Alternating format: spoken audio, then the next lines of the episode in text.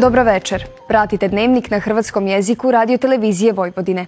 Ja sam Katarina Pijuković. Na početku pogledajte današnje teme dnevnika ukratko.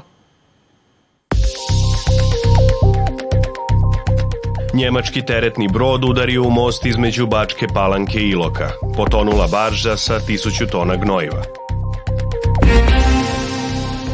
Vlada Srbije usvojila uredbu o financijskoj podršci dualnom obrazovanju. Josipa Križanović, dizajnerica svjetla i slikarica čija dijela krase važni sakralni i javni prostori na sjeveru Bačke. Sutra veoma toplo za početak siječnja uz promjenjivu na oblaku.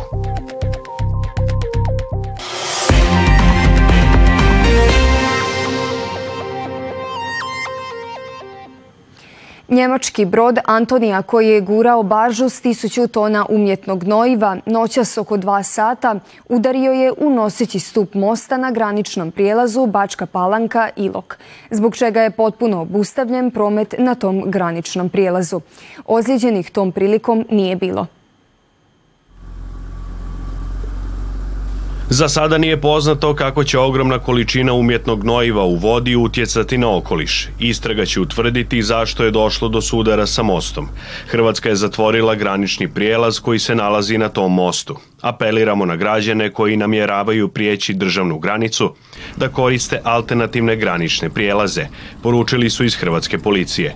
Utvrđuje se da li je nezgoda imala utjecaj na životni okoliš, a na mostu se provjeravaju oštećenja.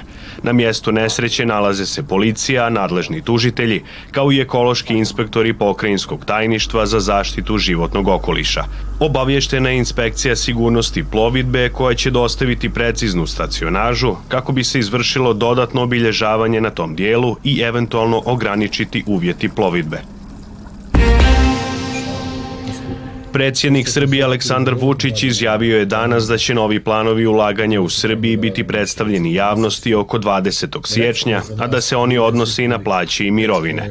Vučić je u video snimci koji je objavio na Instagram nalogu rekao da se danas sastao sa ministrom financija Sinišom Malim kako bi dodatno radili na planovima projekta Expo 2027, jer je taj projekt naglasio je šansa svih šansi i prilika za promjenu lica Srbije.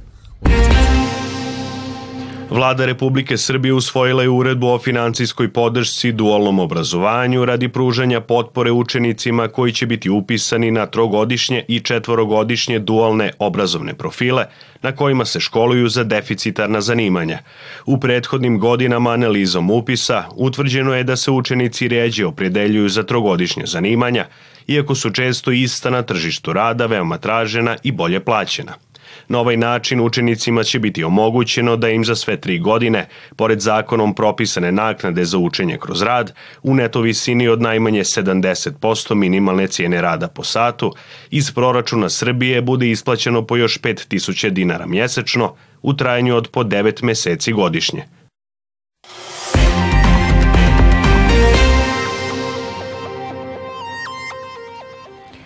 Josipa Križanović svoje osjećaj za estetiku i slikarski talent pretočila u profesiju od koje i za koju živi.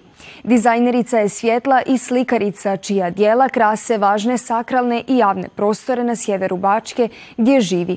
Na njezinu umješnost uređivanja prostora uporabom svjetla i boja ukazao je nedavni koncert poznate Hrvatske klape u Subotičkoj sinagogi.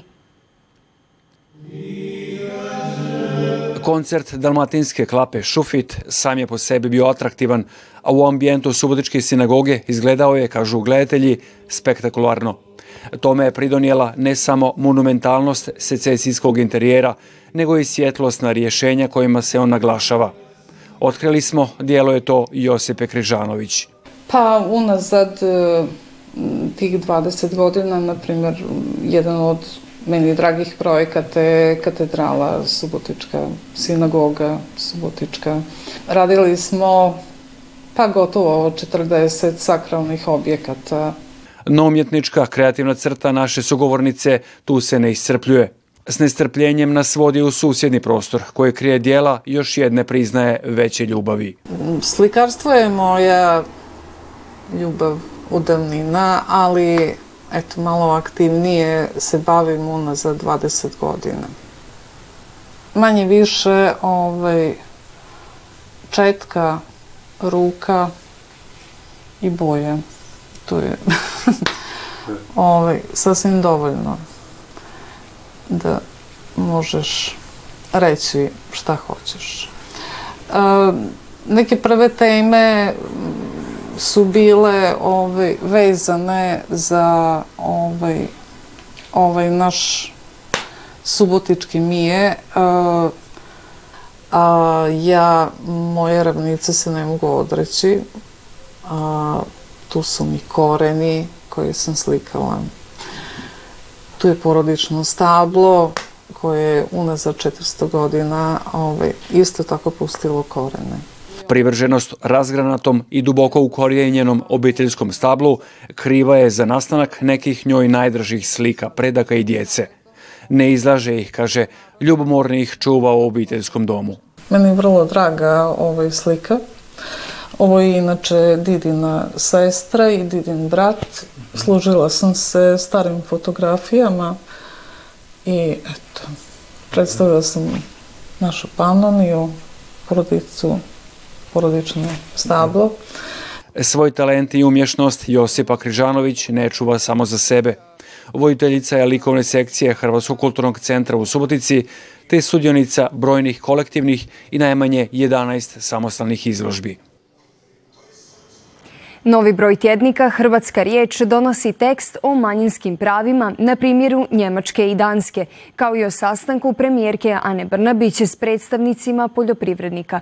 Slijedi kratak pregled novog broja koji od sutra možete pronaći na kioscima, ali i online. Novi broj tjednika Hrvatska riječ među ostalim donosi pregled broja Hrvata po naseljenim mjestima u Vojvodini prema posljednjem popisu stanovništva, te piše o jednokratnim pomoćima za studente, pripadnike Hrvatske zajednice koji studiraju u Srbiji. Ovo tjedna rubrika Sačuvana od zaborava donosi priču o kutijama za zaruke koje je gotovo 40 godina pravila Manda Vukov iz Žednika. Među ostalim možete saznati i kako je bilo na brojnim božićnim konceptima i priredbama Hrvata diljem Vojvodine, kao i na susretu srijemskih betlemaša u Surčinu. U intervju za tjednik govori Tatjana Horvatić, voditeljica službe za pokretnu, etnografsku i nematerijalnu kulturnu baštinu Ministarstva kulture i medija Hrvatske. U nastavku pogledajte kakvo vrijeme nam meteorolozi najavljuju za iduće dane.